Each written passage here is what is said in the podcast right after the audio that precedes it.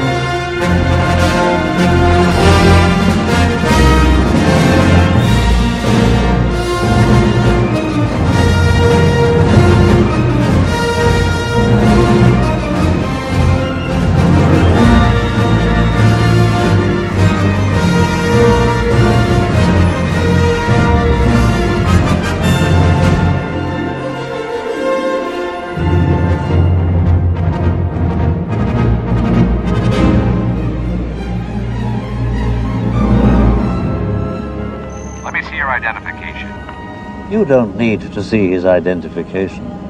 We don't need to see his identification. These aren't the droids you're looking for. These aren't the droids we're looking for.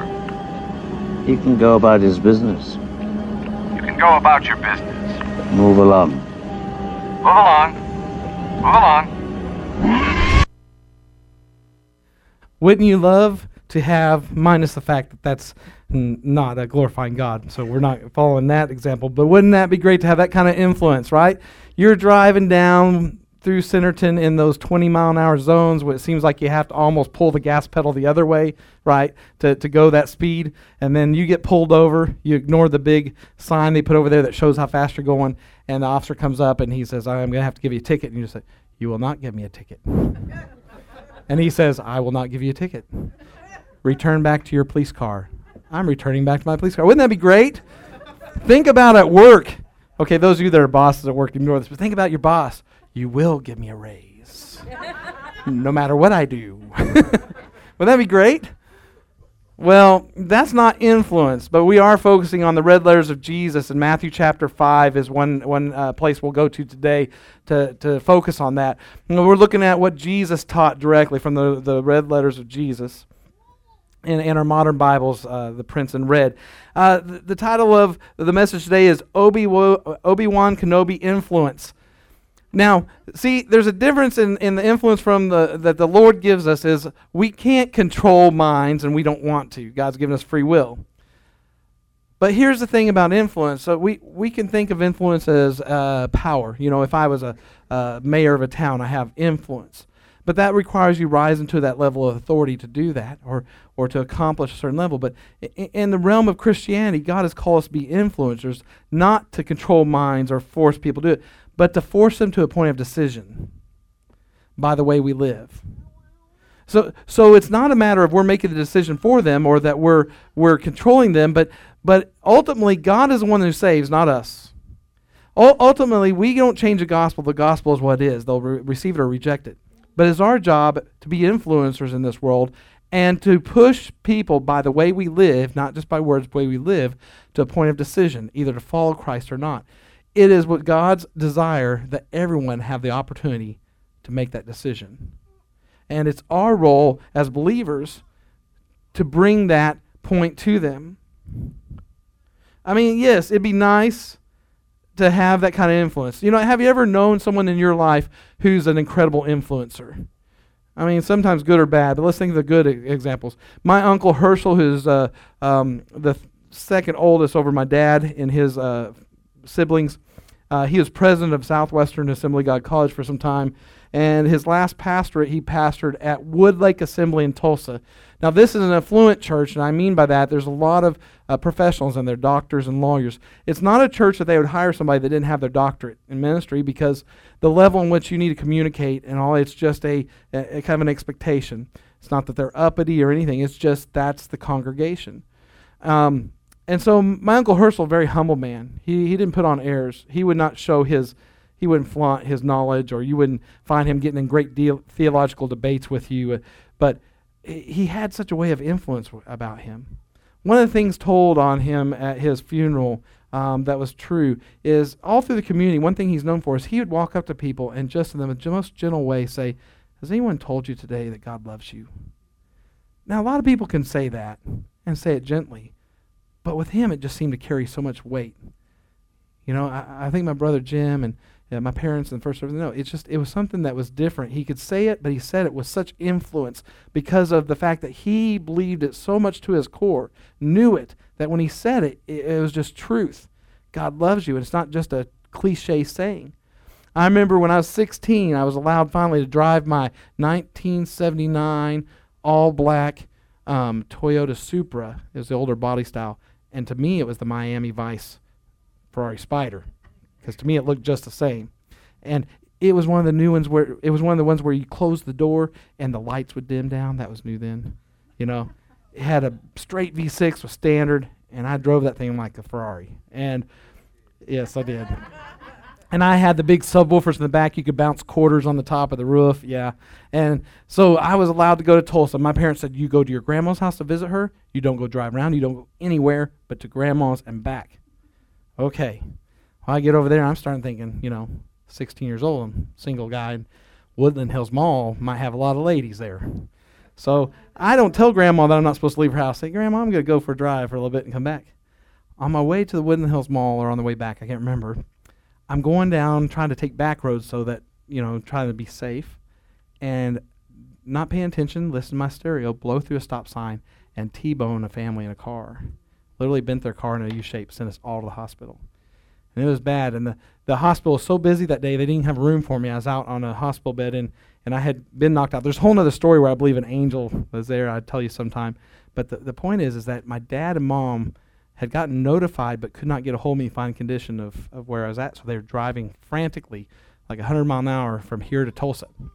My uncle Herschel, now you have to understand, my dad was known to be the scrapper of the family. Uncle Herschel used to have to come calm my dad down because if my mom broke up with him and dated somebody else, he'd be outside the house ready to fight him, you know. So Uncle Herschel was a peacemaker. He's always been, you know, walk in the room, bring the peace. I, as I was coming around at the hospital, starting to kind of get my, my thoughts together, uh, I come in, I was upset. I was like, man, I'm in so much trouble. And the first person in there was Uncle Herschel, admitted at the hospital, and he come in, he was just stroking through my hair. Said, he said, hey, bub, that's how he was. Don't worry, everything's gonna be fine. I said, oh, Uncle Herschel, I wasn't supposed to be going anywhere. I'm so much trouble when my dad gets here. I said, I told my car, I'm sure, and I don't know what I did to those other people. Um, but we were all getting taken in at the same time. I was yelling at him, I'm sorry, you know. And uh, he said, it'll be right. He said, there's enough money in all the Brummett family. I'm sure it's going to be fine if, if, if there's a problem, you know.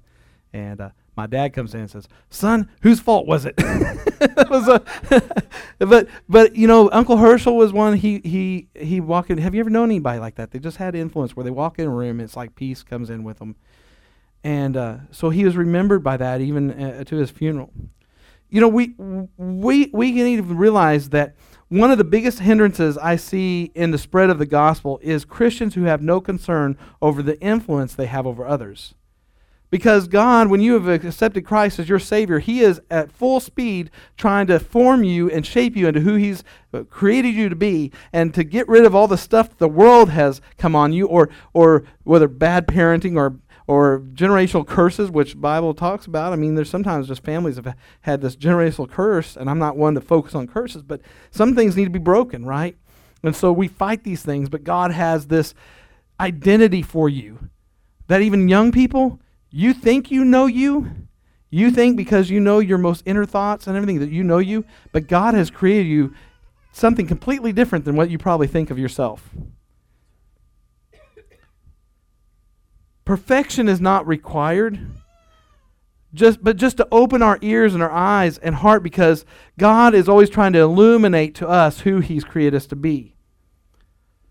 And we have to have a desire to improve and, and, the courage to not make excuses but to act. Some people are naturally just abrasive. So, so what I'm gonna what I want to talk to you about today is that that we need to stop and realize that we are not on autopilot as Christians. We didn't accept the Lord and then and then it's all up to him to just transform us. But he's given us a free will. One of these things that we know, I I have I have a feeling that sometimes in our evangelical churches and even the Assemblies of God, we've got Calvinists among us because I'll hear things like, "Well, if you don't if you don't do God's plan, it's going to happen anyway, with or without you." Well, there's truth to that, But sometimes they carry the point like we can't mess up God's plan. Now, his overall plan for redemption of man is coming. Revelation's written, it's coming. In the end, every knee will bow, every tongue confess. But Moses didn't go into the promised land, did he? Was it God's plan for Moses to go to the promised land? Would everybody agree? Was that his plan? Why didn't Moses go? For one act of disobedience, because he was in a higher level of responsibility, held accountable. Is Moses with the Lord? Yeah, we know from other scripture he's he's with the Lord.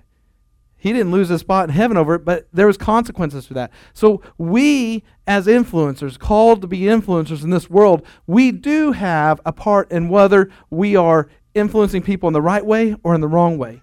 Our attitudes, uh, experiences, uh, our raising, all these things are things that we have to battle.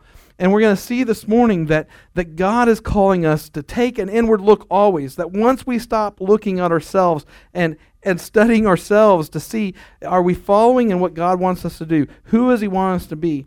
Some people, too serious. You could tell them all the jokes you want to, and they're never going to crack a smile. You know, this project has made me a little more serious at times than I want to be. Um, Jen knows I'm I'm kind of a crack up most of the time, but I can also be too goofy, and that can be an issue too.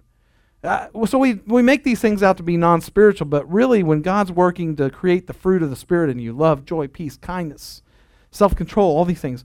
Oh, self control. What are you controlling? Oh, that's the big sins, you know, sexual sins and drinking, all that.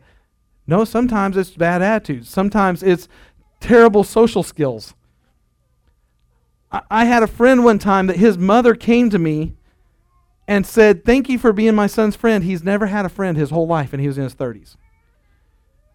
But I could see that there has been a, but but this was a, a, a kid that when he was younger, his parents would talk about how smart his brother is and how dumb their other son was in front of them.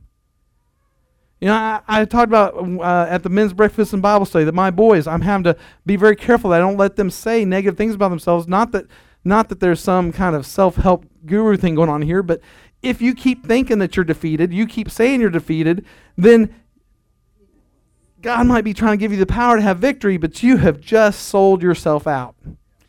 And you will never, ever rise to the occasion when God calls you. So, influencers, it requires of us to make decisions. Maybe you're too preoccupied. I laughed on the way to work. I love social experiments. Like sometimes on YouTube, I'll watch these things where, you know, they say that people are going through anxiety now if their cell phone is taken away for a while because we're so attached to them. They're always here. And that you can do a test. Next time married folks, you're in the car, and maybe you don't need to check your phone or anything. Pay attention to driving. But we come to a stop sign, right? And your spouse is looking out the window or whatever.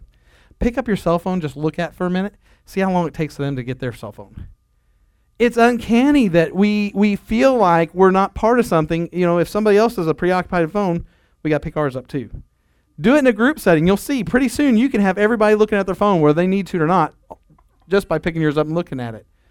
We all want to have significance, and we the problem is is that we are as easily influenced, not so easily influencers. We tend to follow better than we do lead. So if you have no disciples, well, they're Jesus' disciples, but if you have no one you're discipling, the question I want to ask you is are they rejecting the gospel or are they rejecting you? There's a difference. We're supposed to count it a blessing to be rejected for gospel's sake. But some people, uh, it's like that meme I keep bringing up. It just kills me. As Pentecostals, I saw one on, on Facebook said, "Nobody cares. Uh, nobody cares if you speak in tongues if you're mean in English." Isn't it true?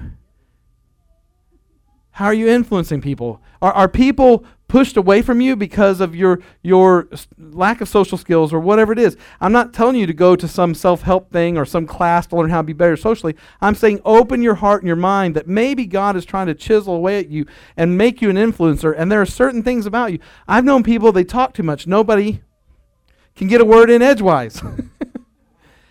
and so me and Jen have to come up with a system. When we go out with people, I say you need to either kick me under the table or something if I start talking too much and don't give them a chance. We rely on each other. Plus, she has a lot to say that's great. and it cuts her out of the conversation. And I want her to shine because when I met her, I was used to being a Brummett who everybody's in ministry, and I could walk in Assembly God headquarters and be like, oh, you know, and I wasn't an elbow rubber. It just was nice that, you know, I had a great family that, that was in ministry. Jen had worked in the missions department, such a sweetheart that all the missionaries knew Jen and loved her. And it was the first time that I dated somebody. I walked in and everybody didn't notice me, like, Jen! It's always a competition. She she just whispered to Belinda, it's always a competition. It's true. When we were both working at Walmart corporate office, if she made a dollar more than me, even if we are salary, I'd figure out the hourly. I'm like, and her hours. I'm like, you're making more than me, and it is a competition. But it's true. It's always been a competition. But it's it's more of growing in the Lord to the point you can ask yourself those tough questions and not be afraid of them or afraid of afraid of the answer to them. Is am I hard to get along with? Do I wear people out? Am I abrasive? Because if God's going to create in me love, joy, peace, kindness, uh, goodness, patience, self control, if He's going to try to create those things in me, if I'm resisting it by being stuck in my ways, or maybe generationally from family member to family members have been passed down, you know, I talk with my hands. Everybody knows my mom does too. That's where I got it. You tie your hands and we'll be quiet, right? I say with respect, but it's true. In my mom's side of the family, you, you, you know, if I have to sit with on my hands, we have to realize that, that when Paul said we're, we're real good about just saying little parts of a scripture and not looking at the full meaning and the heart and the weight of it. But I'll say it many times. Paul said, I want to be all things, all people. But if you turn to 1 Corinthians chapter 9, we're going to look at some verses here before we get into the main text that's going to illuminate to you that Paul had a reason for wanting to be all things, all people. Paul wasn't trying to be cool. Paul wasn't trying to just be accepted in his culture. Paul wasn't just trying to be the hip minister with the skinny jeans, right? An iPad. My jeans aren't skinny jeans by their definition, but they fit tight, so they're skinny to me. So. But in 1 Corinthians chapter 9, verses 19 through 23, so he says, For though I am free from all, what is he saying by that? For though I am free from all, I have made myself a servant to all.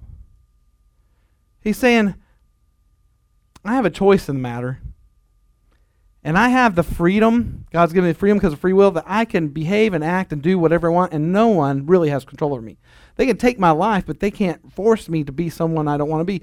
They can't do anything to me beyond that. Who I am, I belo- it belongs to me. But he says, I have made myself a servant to all that I might win more of them. And there is his purpose. To the Jews I became as a Jew in order to win Jews. To those under the law I became as one under the law, though not being myself under the law, that I might win those under the law. Uh, so, young people, what he's saying is, is that God's laws, they're, they're, the Jewish people were so stuck on, boy, you just you just follow the rules. Now, if you have a nasty attitude, it's okay as long as you don't murder, you don't lie, you don't teach us. You just checklist, right? Paul's saying, because of my relationship with Christ, because I am a Christ follower, I have grace. I need to follow those because they are God's laws, but at the same time, that doesn't make my relationship with God or not. It's it's that I've accepted Christ as my Lord and Savior. His grace has covered my sin. To those outside the law, I became as one outside the law not being outside the law of God, but under the law of Christ, that I might win those outside the law. To the weak I became the weak, that I might win the weak. I have become all things to all people, that by, by all means I might save some. Verse 23 I do it all. Here it is. He sums up I do it all for the sake of the gospel, that I might share with them in its blessings. Again, I'm going to hit on the fact that if you expect unbelievers to act as believers, you're going to be mis- you're going to be misled, mistaken, and disappointed your whole life. We are to be the ones that influence, and God has called us to look at ourselves and say, what is it in, in us that may prevent the gospel from getting through? If we look at Matthew chapter 5, now that's where I wanted to focus as our main text. However, when you get a chance, read the, the Matthew chapter 3, 4, and 5 together because it sets up for you what's going on. John the Baptist, who has been there to point the way to Christ. I mean, he is an influencer of influencers. Uh, that talks about John the Baptist wearing this, you know, this hairy coat and big belt. He lives out in the woods and eats locusts, and he's like hardcore for God. And he has this following of people, and and he's pointing to Christ. And then Jesus comes along, and John the Baptist doesn't want to, but he baptizes Jesus because Jesus says you must do this. But the very first thing Jesus does is goes out and begins to get his disciples together. He doesn't say, "Look, the king's here, everybody bow." He says, "Now I got to get people in action to go out and perpetuate what I'm here to teach." And the interesting thing about there's not a dialogue. He walks out, guys fishing, and he basically like, "Hey, follow me, I'll make you fishers men." And it just says they left and went with him. I don't know this guy, but I'm just going to stop my job and leave. And a couple of them are with their dad. Yeah, see you, dad. I'm going. Amazing influence. There was no forcing, there was no mind control. It was just simply who he was caused people who had their hearts in a place of desire to know God to follow. And he said, Greater things will do after he's gone. God has called you to be the most incredible influencer, but what are you doing about it? That's the question this morning. I remember praying prayers at 14 years old, even God, just make me the best husband, make me the best dad I can be. And I still fail, but I asked Him, help me influence my family and influence others. I've never been in a position of power. When I was at Walmart, I was in asset protection, and I led a team that we went after money that had been lost due to criminal activity, and, and it was exciting. There's some great things. We worked with U.S. Secret Service on on uh, seizing assets that that groups had um, uh, you know stolen from the company, and so we were able to get that back. And you know we would have a Dodge. Char- I remember a Dodge Charger. We were trying to get across country to an auction. It was kind of odd for us to get physical things, but we we'd got that, and um, and we, we just we had a lot of fun and i've never been in like a, a, a position of great um, power i was lower level management but but during my years at walmart even though i wasn't in charge of you know a, a huge project or a, a whole department i was always seemed to have influence when i allowed the lord to work on me some of you have been worn out by some of the stories but i mean i just i can't I can't get away from this fact that there is so much power in, in the church to mobilize when we become influencers in our jobs, in our homes, in our community. I mean, there's people who I worked with Walmart that we still have conversations about the Lord. They contact me. I have one guy that when he's faced with issues at work, he calls me and says, "Pray with me, and uh, you know maybe the Lord will speak to you and help me." and it's not a it's not a bragging to me it's that those times were tough for me because i was so in turmoil about being called to ministry and working there that i was just desperate for god to do something in my life and it put me in this position where i'm looking at myself saying am i doing what's right god am, am i reacting to people right? Uh, are you wanting to make me a minister? What do you need to do to me? And i'm just just constant reflection over how i'm interacting with people how i'm acting. And it was just this sweet spot that god had me in where he could operate and move and change me. And He's preparing me to be pastor here. But God has, whether you're going to be a pastor, a missionary, or a layperson in your business, He's placed you there strategically. He has created your path. He's taken even the things the devil is trying to mess you up with, even abuse from uh, parents or loved ones. All those things, he didn't bring them on you. He didn't wish them on you. He, he wanted to protect you from them. What the enemy meant for destruction, he's turned for good, but he wants you to use what he's given you to influence others. And some of us will hide behind those hurts. And we'll throw a wall up to protect us from people or from rejection, whatever. And, and God's saying, those are the most powerful things you have. I, am ready to turn the switch to where people literally will follow you. Uh, in his book, Has Christianity Failed You?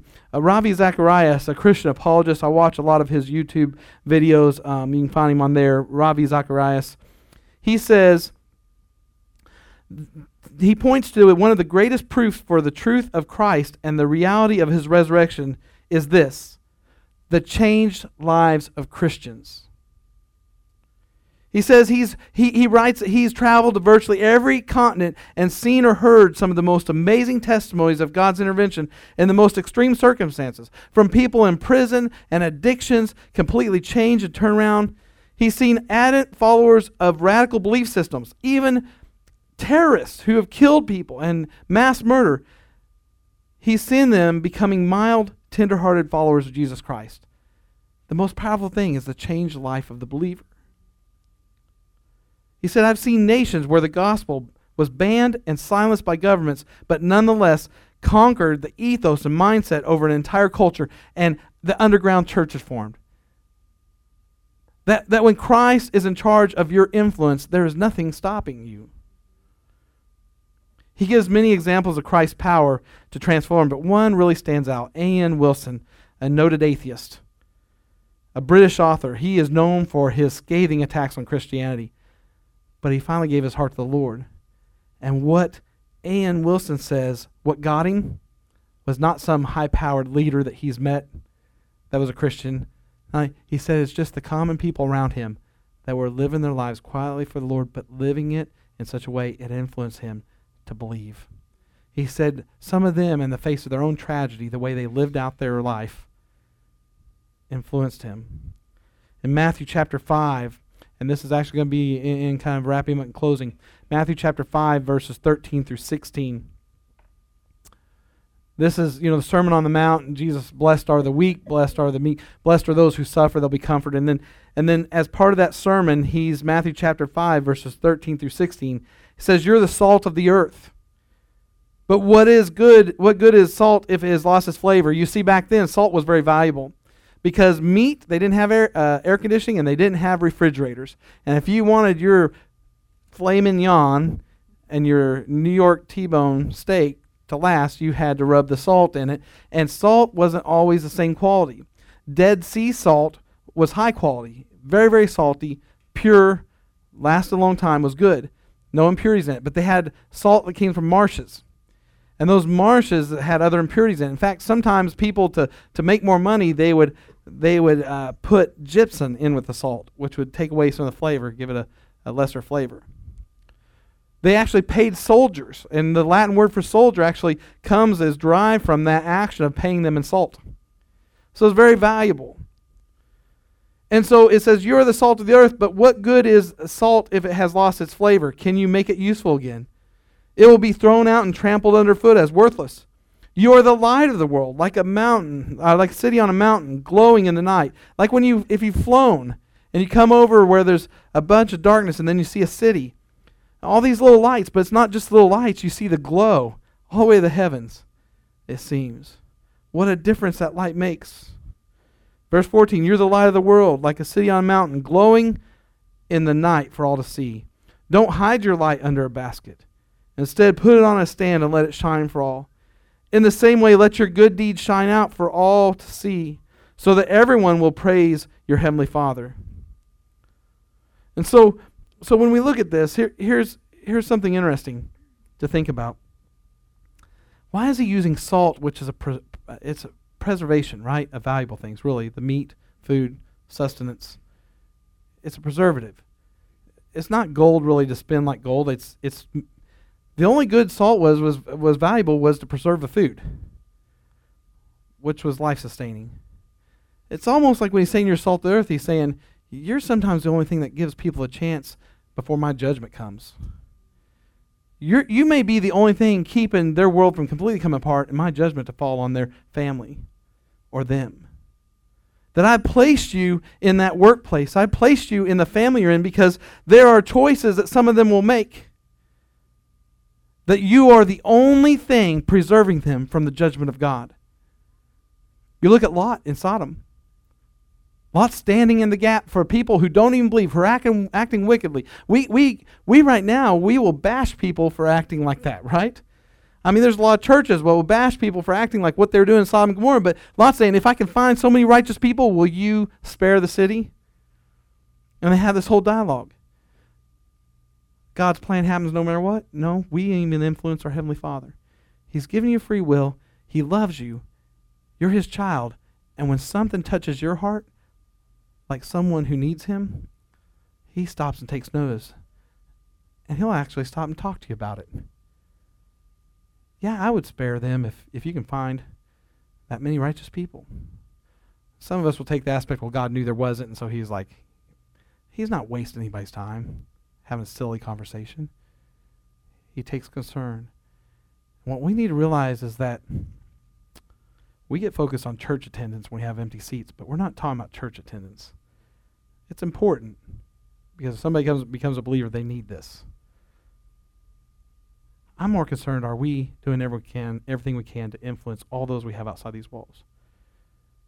You don't have to raise your hand, but if, if, if the time in worship today refreshed you, built you up, encouraged you, strengthened you, which it did for me, then why wouldn't we want to share that?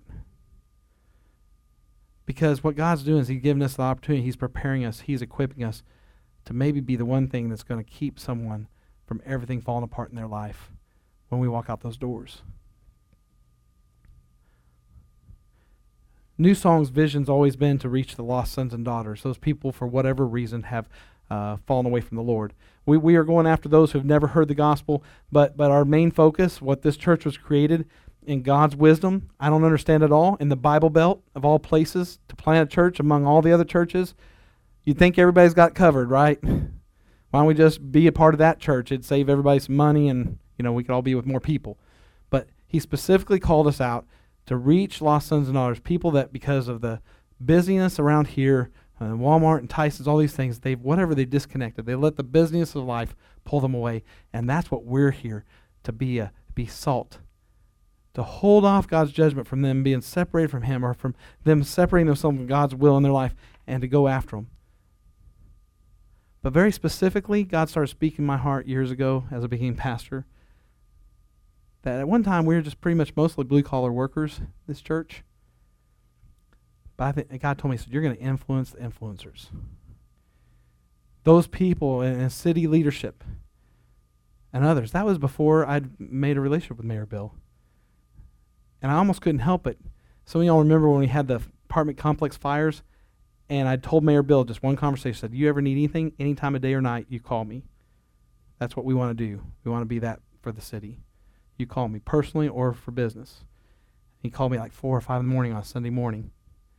And he said, We've had a fire in town. We've got a bunch of donations of clothes. We need a place to be able to for the victims to come and get clothes. Some of y'all remember we had worship out in that foyer because we only had on a Wednesday night because we only had like 20 people on Wednesday nights then, and and we had clothes stacked almost to the ceiling and tables. This whole room, all the way from one end of the building, stacked. And they had so much donation, so much outreach. We left it open for a whole week as a free store to people come in and shop if you're here, there's one lady came in and, and her heart was turned away from God, and we were in there playing worship on Wednesday night. And she came and closed the door. Said, "I don't want to hear that." In our own house, right? I went and opened the doors again. It's like you need to hear it. No, I didn't say that, but but God has called us to influence influencers. And then we went to build our house three years ago, and we were looking to rent. And we looked at several places, and finally decided one. Of found out Mayor Bill was our neighbor right across the street and we built a wonderful relationship. It's taken years, but God has done it. It's been so obvious to us. We know. Every time we turn around, God, God will speak things in you when you you put the receptors up and say, "Who do you want me to be?" I know who I'm comfortable to be. I know who I like to be. I know that I like to watch the war movies and be the tough guy. You know, that's what default. I want to be the guy that can protect my family and forget everybody else. We'll move off in Alaska in the wilderness and survive. You know, that just, you know, what did God do? Put me in the Bible Belt. In a church, we're going to be ministering lots of school children, right? And, and to those that are in foster care and adoption. And so you have to ask yourself the question I know what I want, I know what I like, I know what's comfortable me, and He'll use some of that. But God, what do you want? What kind of influencer do you want me to be? Who are you calling me to? Who have you put in my path? When you go into work tomorrow, I challenge you. You look around at the faces and stop stop thinking of them and all the stuff you don't like about them or your challenges or gravitating just people you like and just take a wide view of who God's put around you and say, okay, on my mission field, I'm the salt. So I'm holding off judgment on some people here. Where's my mission? God, who do you want me to be? Help me influence them. Amen. Let's bow our heads. Heavenly Father, we thank you, God, from your word that we're able to stop, step back, with the business of everything going on, with all of our challenges, with all of our wants, our desires, our own goals, God, what are you calling us out to, to do? We already know Paul said that he, he could do what he wants, but he chose to be all things to all people. To serve them was the purpose. Not to fit in, not to be cool, not to just have more friends, not to just fill seats in a pew uh, or fill seats in a church, but God, He did it. His whole purpose was that He might win some for the gospel, that they would not perish but have eternal life. And Lord, I pray that you shift our motivations if they need shifted. You bring us back around. You narrow our focus to your plan. Begin to expand our borders and let us see all that you place around us, the divine appointments. Lord, even being placed here at this church when there's churches in every corner, we have to ask ourselves, God, what are you doing? And what is your plan? You've created me to be an influencer, to be salt. So, what are you sending me to do? and I'm willing to serve them. I'm willing to give up my rights of my free will, surrender all to you, everything and nothing less. I'm ready, Lord. In Jesus' name. Let's just sing this as we get ready to be dismissed. Let's just sing oh, what Ken is playing here. Take control. I trust